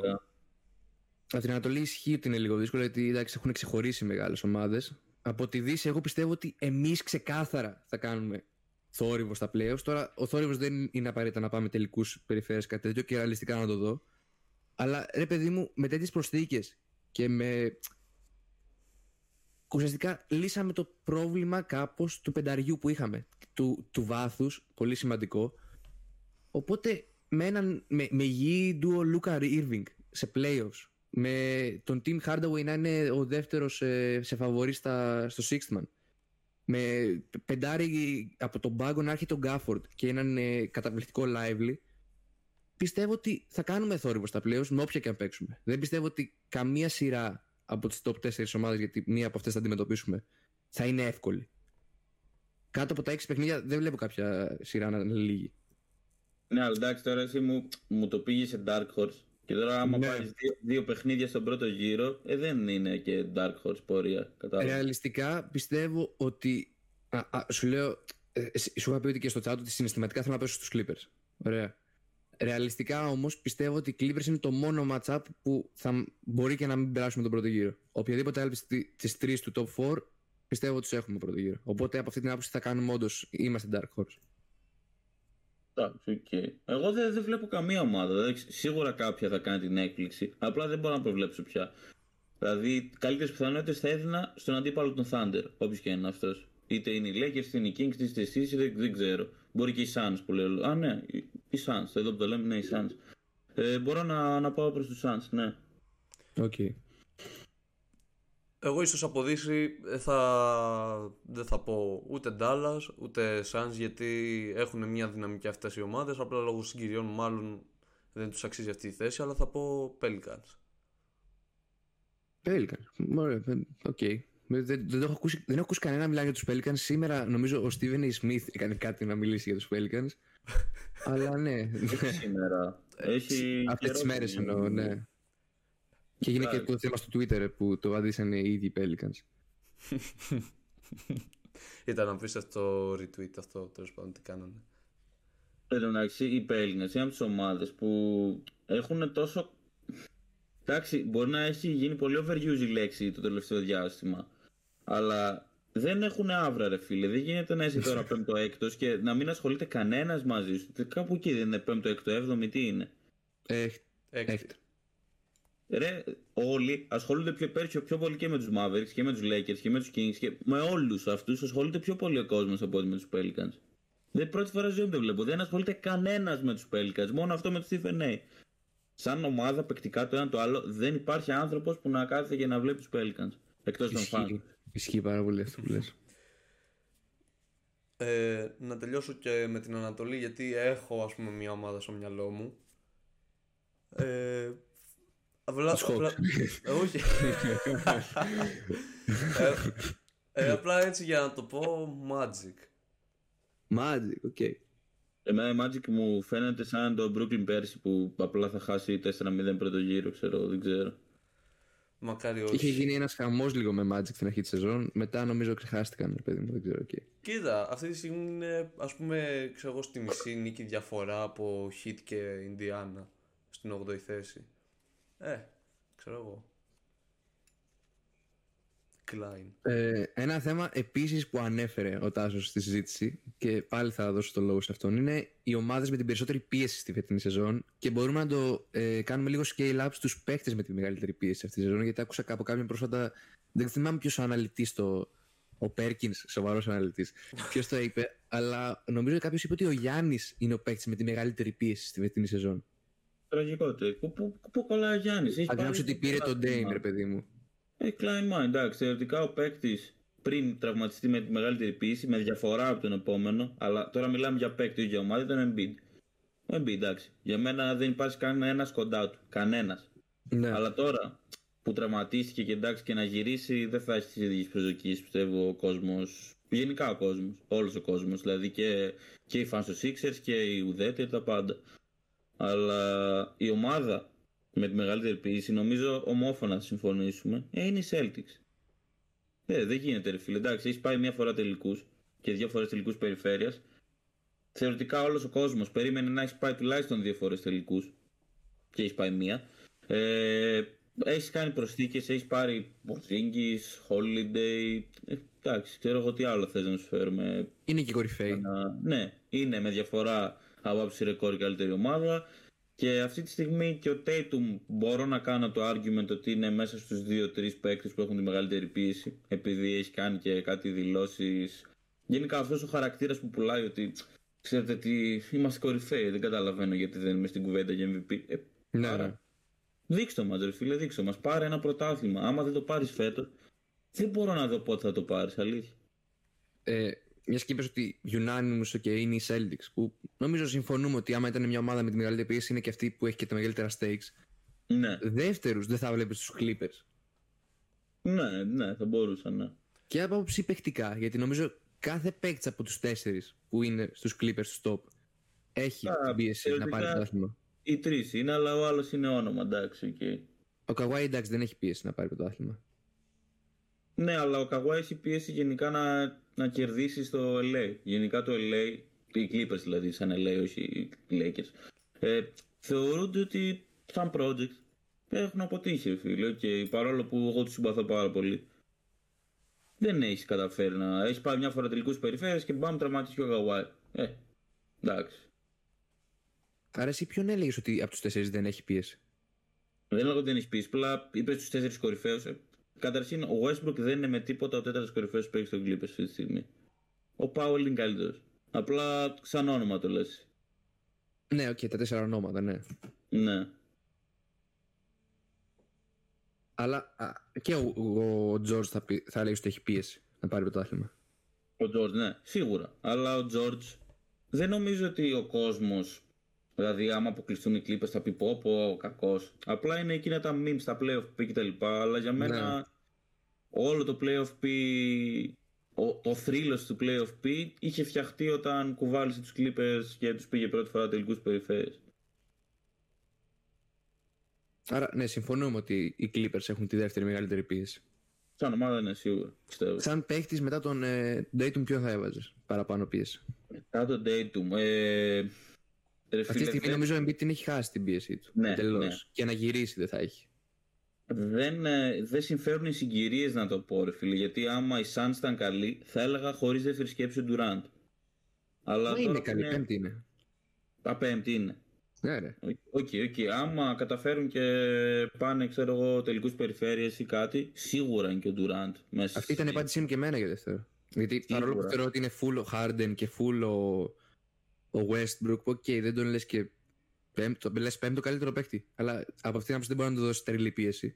Αλλά από την άποψη το να πάρει πρωτάθλημα, mm. βέβαια θεωρώ παραπάνω τον Durant από, από όλους αυτούς. Γιατί ναι. πρέπει να αποδείξει για να, άμα θέλει να μπει στο top 10 all time, ή άμα θέλει να, να είναι σεβαστός από όλους, ας πούμε, γιατί έχει κάνει κάποιε shady κινήσεις στο παρελθόν, παρόλο που τον συμπαθώ πάρα πολύ. Αλλά όταν θέλει να μπει σε αυτή τη συζήτηση, πρέπει να αποδείξει και ως ηγέτης να πάρει πρωτάθλημα. Βέβαια, το, άμα ήταν ο καλύτερος παίκτης των Warriors, εγώ που πιστεύω ότι ήταν σε αυτά τα πρωταθλήματα, δεν τον κάνει τον ηγέτη των Warriors. Ναι. Από αυτή την άποψη.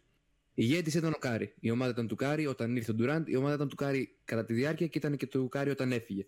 Ναι. Το ότι μπορεί, το ότι σίγουρα ήταν σε ένα από τα δύο τουλάχιστον ο καλύτερος παίκτης του πρωταθλήματος είναι άλλη συζήτηση. Πρέπει, ναι, να το πάρει, πρέπει να το πάρει ως ηγέτης. Γιατί το έχουν κάνει όλοι, όλοι οι μεγάλοι έχουν πάρει ένα πρωτάθλημα τουλάχιστον ως αυτή στην ομάδα. Πώς το λένε, ρε παιδί μου. Ναι. Και ο Ντουράν δεν το έχει κάνει αυτό. Ναι, ε, ναι. Από αυτή την άποψη του δίνω τη δεύτερη μεγαλύτερη πίεση και εντάξει, πρώτη πάει στον Dayton και για τις δηλώσεις και για την, το δυναμικό που έχουν οι ίδιοι Celtics. Είναι με διαφορά η καλύτερη ομάδα στο, στο NBA αυτή τη στιγμή. Με διαφορά η καλύτερη πεντάδα στο NBA αυτή τη στιγμή. Ε, και αυτό έχει πάρα πολύ βάση στα playoffs. Οπότε γι' αυτό πιστεύω ότι είναι και αυτός με τη μεγαλύτερη πίεση. Και το έχει δημιουργήσει και ο ίδιος επειδή μου στον εαυτό του. Εσύ, Ρίνο. Okay. Ε, αδιαφυσβήτητα θα πω Tatum και Celtics. Ε, Παίκτης ομάδα με τη μεγαλύτερη πίεση. Εγώ γενικά το είχα αναφέρει σε παλιές συζητήσεις πριν ξεκινήσουμε καν το podcast ότι δεν το πήραν το 22 οι Celtics, δεν θα το πάρουν ποτέ. Και παραμένει αυτή η άποψή μου για τους Celtics. Δεν νομίζω ότι θα το σηκώσουν παρά, παρά τα καλά στατιστικά. Ξέρεις τι ρε παιδί μου, ποιον θα το χάσουν. Αυτοί το λέμε μια, ναι, δεν τους πιστεύουμε ότι θα το πάρουν ή κάτι τέτοιο, όποιοι το πιστεύουν. Το θέμα είναι από κάποιο πρέπει να το πάρει, από κάποιον πρέπει να το χάσουν. Κοίτα. Λοιπόν. Στην Ανατολή είναι όντως πολύ δύσκολο το ερώτημα. Στη Δύση, εντάξει. Μπορείς να τους κερδίσεις οποιοδήποτε πιστεύω. Θα σου πω, ε, μου φαίνεται το ότι είναι το 5 και στις δύο, επιθετικ... Ε, και στις δύο ε, κατηγορίες επίθεση άμυνα δεν μου λέει κάτι γιατί OK okay, τα μισά παιχνίδια τα παίζει με την, ε, με την Ανατολή. Και πέρσι ήταν το 5 και στις δύο κατηγορίες. Ε, ναι, αλλά αποκλειστήκαν από τους hit που ήταν 8 ας πούμε. Δεν μου λέει κάτι αυτό. Ε, το θέμα είναι να δείξουν ότι όντως το θέλουν και να πάνε, ξέρω εγώ, μέχρι τέλους. Δηλαδή και στους τελικούς να μην αφήσουν περιθώρια για αμφισβήτηση. Να, Αυτό που δεν μπορείς να τους πεις είναι ότι δεν έχουν την εμπειρία. Την έχουν την πλέον εμπειρία πάρα πολύ. Την εμπειρία, ε, ε, ρε, ο Tatum έχει, έχει πάει σε πόσους τελικούς περιφέρειας, εντάξει, ξέρω εγώ. Τρεις συνολικά. Όχι, Όχι τρεις, ρε, παραπάνω. Απλά τρεις είναι τα τελευταία τρία χρόνια. Ναι. Τέσσερις περιφέρειας και ο ένας από αυτούς είναι τελικός κανονικός. Ναι. Τέσσερις, και έχει και είναι 23, 24, 24 θα έλεγα. Νομίζω είναι 26. Στο μυαλό μας όλοι τον έχουμε λες 27 χρονών, ξέρω εγώ. Ε, πόσο είναι, είναι; 25, 26 γίνεται σε λίγες μέρες, μαλάκα. Τον έχουμε πιο μικρό. Πήγε τελικούς ε, περιφέρεια στο 18. Το 20 σίγουρα, το 21 που πήγε τελικό και πέρυσι. Το 21 δεν πήγε. Ε, αποκλειστικά από το γύρο. Το 22-23. Το 22 που πήγε με τους Warriors, αυτό το χάσει το 21, το, αλλά ναι. το πήρε ο Μπεγιάννη το 21. Πήγε το 18, το 20 στο Bubble, το 22 και πέρσι. Ε, 4-5 πόσο είναι. Δε... 4, 4. Ε. Εντάξει, μου φαίνεται υποκριτικό ξέρεις, να, να λες είμαστε η καλύτερη ομάδα. Ε, πάρε ένα πρωτάθλημα. Κάτι. Κάνε... Εντάξει, θα, θα, το, θα το δηλώσει εννοείται αυτό. Εντάξει, δεν του, δεν του λέμε κάτι. Έχω την εντύπωση ότι είναι πέντε φορές να ξέρετε. Έχει πάει Bubble, έχει πάει με το LeBron, με τους Cavs και τρεις τελευταίες χρονιές. Άρα νομίζω πέντε είναι. Τις τρεις τελευταίες δεν πήγε. Το 21 δεν πήγε. Πήγε. Το 21, Κάτσε, το 21 αποκλείστηκαν πρώτο γύρο από τους Nets. Με sweep κιόλας. 4-0. Α, ναι, ρε. OK, okay, άρα είναι 4, ναι. Και εμένα το 5 μου ακούγεται πάρα πολύ. Έχει πάει 4 και ο ένας από αυτούς είναι κανονικός τελικός. Ναι. Εντάξει, ξέρω εγώ. Ό,τι είναι. Ε, νομίζω τώρα που πάμε προς το κλείσιμο του επεισοδίου να διαβάσω λίγο αυτό που μου στείλε ο Ρήνος στην ομαδική. Λέει ότι το NBA ουσιαστικά, ε, το committee του NBA θα κάνει κάποια investigations και θα κάνει κάποια reviews ώστε να δει ένα θέμα το οποίο ακούγεται πάρα πολύ. Το πόσο ουσιαστικά έχει advantage η επίθεση γιατί ε, νομίζω όλοι το βλέπουμε ότι η επίθεση είναι πολύ πιο πάνω από την άμυνα αυτή τη στιγμή και ίσως κάνουν κάποιο rule change, ίσως μην είναι απλά συζήτηση, δεν ξέρω. Και λίγο να δω πώς το βλέπετε εσείς σχετικά με 4-5 χρόνια πριν ή καλά και πιο παλιά από αυτά που ακούμε. Δεν νομίζετε ότι η επίθεση έχει, έχει, πάει, έχει πάει πολύ πιο πάνω από την άμυνα, ας πούμε, στο NBA. Και ουσιαστικά ναι. σε αρκετά παιχνίδια απλά κάνεις ό,τι μπορείς αμυντικά και εύχεσαι να τα χάσουν. Παιδί μου, πώς το λένε. Ναι, OK. Okay. Πιστεύετε ότι είναι θέμα κανονισμών ή ότι απλά οι παίκτες έχουν γίνει πολύ καλύτεροι; Εγώ γενικά πιστεύω ότι η διαιτησία είναι τραγική. Δηλαδή δεν ξέρω άμα πριν 15 χρόνια ήταν το ίδιο, αλλά πλέον αλήθεια, άμα δεις έναν αγώνα Α2 και έναν αγώνα NBA, δεν θα καταλάβεις διαφορά διαιτητικά. Είναι λες και είναι ίδιο επίπεδου, ίδιου μισθού, είναι τραγική η διαιτησία. Δηλαδή αυτό που είδαμε χθες στο Knicks Pistons, Ρε φίλε, άσχετα τώρα μπορεί να φεύγω όλο το θέμα αλλά πώς γίνεται να μην το σφυράζει, ρε φίλε; Δηλαδή, μάτια δεν έχεις μπροστά. Εκεί βλέπεις τον άλλον να πέφτει πάνω στον παίκτη, να μην υπάρχει καμία επαφή με την μπάλα και δεν το σφυράζει. Λες εντάξει, και συνεχίζουμε. Πώς το κάνεις αυτό, ρε; Θέλει να είσαι προκατελημένος, να έχεις, ξέρω εγώ, έναν γιο που είναι νίξ, κάτι, κάτι τέτοιο. Δεν είναι απίστευτο. Θες να πεις λίγο το συμβάν, γιατί τουλάχιστον εγώ δεν πρόλαβα να το δω, ας πούμε, και όποιον θα σου πω. δεν το έχει δει. Ε, σε αυτή τη φάση που αναφέρεται ο Τάσος και οι πέντε παίκτες των Νίξ, στο μυαλό τους ήξεραν ότι αυτό είναι φάουλ. Και κοκάλωσαν για ένα δευτερόλεπτο και λένε Α, δεν το σφυρίξει, συνεχίζουμε, ξέρω εγώ. Ήταν τέτοια, mm. τέτοια φάση, ε, η φάση τέλος πάντων του παιχνιδιού που λες ε, πώς θα το σφυράς ξέρω εγώ. Εντάξει, κάτσε να το πούμε τη φάση. Είναι στο τέλος 20 δευτερόλεπτα. 20, νομίζω λιγότερο είναι, δεν θυμάμαι σίγουρα. Ό, και πέφτουνε... Όλο το play ήταν 20 δευτερόλεπτα συνολικά.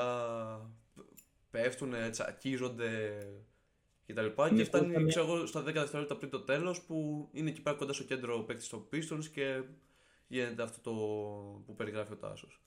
Ναι, αλλά δηλαδή ναι, το context είναι ότι νικούσαν οι Pistons ή με ναι. έναν ή με δύο. Και με, με έναν. Ναι, με έναν νομίζω. Και είχαν κάνει double team ή triple team στον παίκτη των Pistons, δεν θυμάμαι ποιος είχε την μπάλα. Και είχαν πέσει πάνω του και οι δύο, ή οι τρεις, δεν θυμάμαι αντίστοιχα. Και δεν υπήρχε καμία επαφή με την μπάλα και φεύγει από τα χέρια του. Και δεν, ναι. δίνει φάουλ. Ε, έτσι συνεχίζει τη φάση κανονικά και παίρνουν την μπάλα. Νίξ, καλά και φάουλ. Oh. Make it make sense. Ε, Νίξ. Όχι ότι πίσω όμως είναι και καμιά μικρή ομάδα, ρε φίλε. Ναι, δεν είναι μεγάλη αγορά. Δεν είναι πια μεγάλη αγορά, εντάξει. Γενικά είναι το Detroit. Πολύ μεγάλη αγορά. Ε, εντάξει, και. Τέλος πάντων, γενικά διαιτητικά φάουλ, νιώθω, διαιτητικά λάθη νιώθω ότι ακούμε κάθε εβδομάδα σίγουρα δύο-τρία. Ναι, σίγουρα δύο-τρία κάθε εβδομάδα. Εντάξει, ναι. Ε, νομίζω ότι εντάξει, το θέμα της διαιτησίας δεν ξέρω κατά πόσο μπορείς να το λύσεις γιατί και το 2000 ας πούμε είχαν γίνει τόσα σκάνδαλα με διαιτητές, ναι. τέτοιο με, με στοιχηματικά και όλα αυτά. Απλά δεν δόθηκε και πολύ έμφαση λόγω του ότι δεν ήταν και ανεπτυγμένα τα social media. Επομένως δεν ξέρω τι μπορείς να κάνεις στους διαιτητές. Εγώ αυτό που έχω να πω από θέμα κανονισμών είναι όπως το ευρωπαϊκό μπάσκετ που στο ζωγραφιστό αφήνεις τουλάχιστον τους αμυντικούς να κάθονται όσα δευτερόλεπτα θέλουν. Δεν ξέρω, κάπως να το αφήσεις αυτό για να, για να κόψεις την ροή προς τα μέσα. Αυτό θα άλλαζε όλο το NBA. Αυτό θα άλλαζε τα πάντα. Να, ξέρεις. να πω εγώ μια πρόταση. Όπως ρε φίλε τιμωρούνται οι προπονητές όταν βγαίνουν και γκρινιάζουν για διαιτησία που παίρνουν 25.000 πρόστιμο. Εντάξει, οι διαιτητές δεν παίρνουν τόσα λεφτά. Αλλά ένα αντίστοιχο ποσό του μισθού τους να τους αφαιρείται. Να τρώνε πρόστιμο. Όταν εννοείς από το NBA αποφασίζεται από αυτό το κομίτι που υπάρχει, αυτό που βγάζουν, ρε παιδί μου, ότι ξέρεις ότι αυτό το call ήταν λάθος. Ναι. Ναι. Ναι, συμφωνώ, αλλά εντάξει, μην τους, μην τους κάνουμε και άστεγους τους ανθρώπους. Αλλά... Ε, πόσο, πες ότι παίρνουν 25 χιλιάρικα και θα τρώνε χιλιάρικο. 25 το παιχνίδι. Τόσα παίρνουν. Το παιχνίδι το μήνα σκέφτομαι. Ξέρω εγώ, σγάμε 25 χιλιάρικα το παιχνίδι γιατί τέτοιο. Αυτό σου λέω. Εντάξει. Ε, να είναι κανένα χιλιάρικο, ξέρω εγώ. Ναι. Ή μπορεί να είναι Εντάξει, αυτό το προσπαθείς στο NBA βέβαια, αλλά να είναι κάτι σημαντικό ρε παιδί μου. Όχι να, να βρει ότι δεν θα έχουν να φάνε, αλλά να είναι σημαντικό να τους χτυπήσει άμα κάνουν καμιά τεράστια μαλακία τώρα σου λέω. Ε, ναι, σαν αυτό που είναι ξημερώματα. Απλά το θέμα είναι μετά το. Ρε παιδί μου, τι θεωρείς τεράστια μαλακία που, που τραβάς τη γραμμή, ας πούμε. Ε, φίλε, ένα, ένα λάθος κόλ στο τέλος, στα κλατ. Επειδή γίνονται πολλά. Τώρα να είναι ένα λάθος κόλ στη δεύτερη περίοδο, όσο μπλατάντ και να είναι, πες πάει στο διάλογο. Αλλά όταν είναι στα κλατς, κι α είναι οριακό, ε, ρε φίλε, επηρεάζει τώρα. Επηρεάζει ολόκληρος νικητής παιχνιδιού. Που μπορεί να επηρεάσει, ξέρω εγώ, έκβαση σεζόν μιας ομάδας. Οπότε όλα αυτά είναι πολύ σημαντικά. Εντάξει, βέβαια δηλαδή... τους πίστων δεν τους πολύ επηρεάζει. Ε, ναι, αλλά τους νίκη επηρεάζει θετικά η νίκη που πήραν, κατάλαβες. Mm. Okay, Οπότε ναι. αυτά τα, στο τέλος τα last two minute report ε, να τα βάλετε τώρα, ξέρετε που. Εντάξει, δεν χρειάζεται να το πω, αλλά. ε, ρε φίλε, τι να το κάνω το last two minute report εγώ; Αλήθεια, τι να το κάνω; Συμφωνώ μαζί σου. Ποιο νοιάζεται για το last two minute report. Τι, σαν τους ζητάς συγγνώμη είναι. Τι να την κάνω συγγνώμη, ξέρω εγώ. Ε, το λένε την άποψη, παιδί μου, είναι sports, λάθη θα γίνουν, τέτοια φάση. Εντάξει. Okay, Οπότε αλλά... παραδεχόμαστε να κάνουμε λάθος. Όταν μια ομάδα καίγεται και χάνει, α, πίσω δεν καίγονται, αλλά ναι, ε, πραγματικά εγώ πιστεύω ότι προτιμάει να μην το δει αυτό το, το report από το να το δει. Είναι σαν να τους λένε χαχά δείτε σας κλέψαμε. Mm. Και να πω και κάτι άλλο που λέγαμε για, το, για πριν για την πίεση. Πριν κλείσουμε. Για πες. Νομίζω ότι ξεχάσαμε ένα πολύ σημαντικό παίκτη, ρε φίλε. Κάτσε πρέπει να σου πω ποιον λες. Ε, από άποψη πίεσης εννοείς και από άποψη το πόσο πάνε φέτος καλά. Ε, όχι. Όχι. Ε. Κάτσε, Δύση Ανατολή. Ανατολή, καλά τα πάνε, αλλά ο ίδιος δεν πάει καλά. Λίλαρτ. Ε, ναι. Ναι, ισχύει. Ε, ναι, έχει full πίεση. Πήγε πρώτη φορά σε μια ομάδα που θεωρητικά έχει έναν superstar δίπλα του και παίζει σαν τον λέτσο. Θεωρητικά έχει τον superstar δίπλα του. Ε, ναι, θεωρητικά το λέω γιατί. Εντάξει, στο Portland δεν πέρασε κανένα superstar. Είχες star δίπλα. Εντάξει, OK. Okay. Είχε το McCollum, αλλά δεν είναι superstar. Οπότε ναι, έχει full πίεση. Εντάξει, θεωρητικά θα έλεγα, θα έλεγα ότι έχει και ο. Ναι, okay, ότι έχει και ο τέτοιο. Και ο Doc Rivers πίεση, αλλά να σου πω κάτι. Δεν τον νοιάζει τον Doc Rivers. Δηλαδή και 4-0 στον πρώτο γύρο να χάσουν, θα κοιμάται στο σπιτάκι του ήσυχο. Θα πάρει 40 εκατομμύρια. Ναι, δεν τον νοιάζει καθόλου, παιδιά, αλήθεια. Ενώ το Lillard πραγματικά το legacy του. Εντάξει, δεν είναι και on the line, αλλά σίγουρα ένα πρωτάθλημα θα τον βοηθούσε πάρα πολύ να ανέβει στα μάτια του κόσμου. Ναι. Αυτό. Ωραία, νομίζω πάνω κάτω ό,τι θέλαμε να αναλύσουμε στο σημείο το είπαμε. Ισχύει. Μεγάλο επεισόδιο. Ε, από τα πιο μεγάλα NBA επεισόδια φέτος. Να έχουμε να γεμίζουμε, φίλε. Ίσως και το πιο μεγάλο. Ωραία, ελπίζω την επόμενη εβδομάδα να κάνουμε επεισόδιο και να μην ξανασκυπάρουμε. Ε, ε, να δώσει κανένα ναι. ψωμάκι το NBA, όχι απλά ξέρω να πούμε «Α, player of the week, έκανε αυτό». Ε, τώρα τελευταία πιστεύω θα έχουμε να συζητήσουμε και τα τελευταία 20 παιχνίδια, 25 όπως είναι. Mm, θα έλεγα και κάτι τώρα, αλλά δεν πειράζει. Για άλλη φορά δεν ξέρω. Οκ. δεν ξέρω τι θα έλεγες. Best of call. Ε, Έλα, αφού το είπες τώρα πες το. Ωραία. Άποψη για επέκταση Kerr. Τώρα στο τέλος. Ε, μη, μη με απόφαση, εντάξει, για, για αστεία. Εντάξει. Αλλά θα έρθει και τσουλού λογικά επεισόδιο. Ε, με με guests. Για το, για το δε, όταν τελειώσει ο. Όχι τώρα τώρα, όταν τελειώσει το 16. Λίγο, ναι, εντάξει, ναι. Θα έρθει και αυτό μετά. Εντάξει, θα δούμε τώρα. Μην, μην υποσχόμαστε πολλά. Ε, σας ευχαριστούμε πάρα πολύ που παρακολουθήσατε και αυτή τη βδομάδα. Όχι και αυτή, γιατί την προηγούμενη δεν είχαμε. Ε, ήμουν ο Μπίλκα μαζί με Σουάιπα και Νταό και τα λέμε στο επόμενο επεισόδιο. Bye, πανεμορφή. Θα τα λέμε τα λέμε. Bye bye.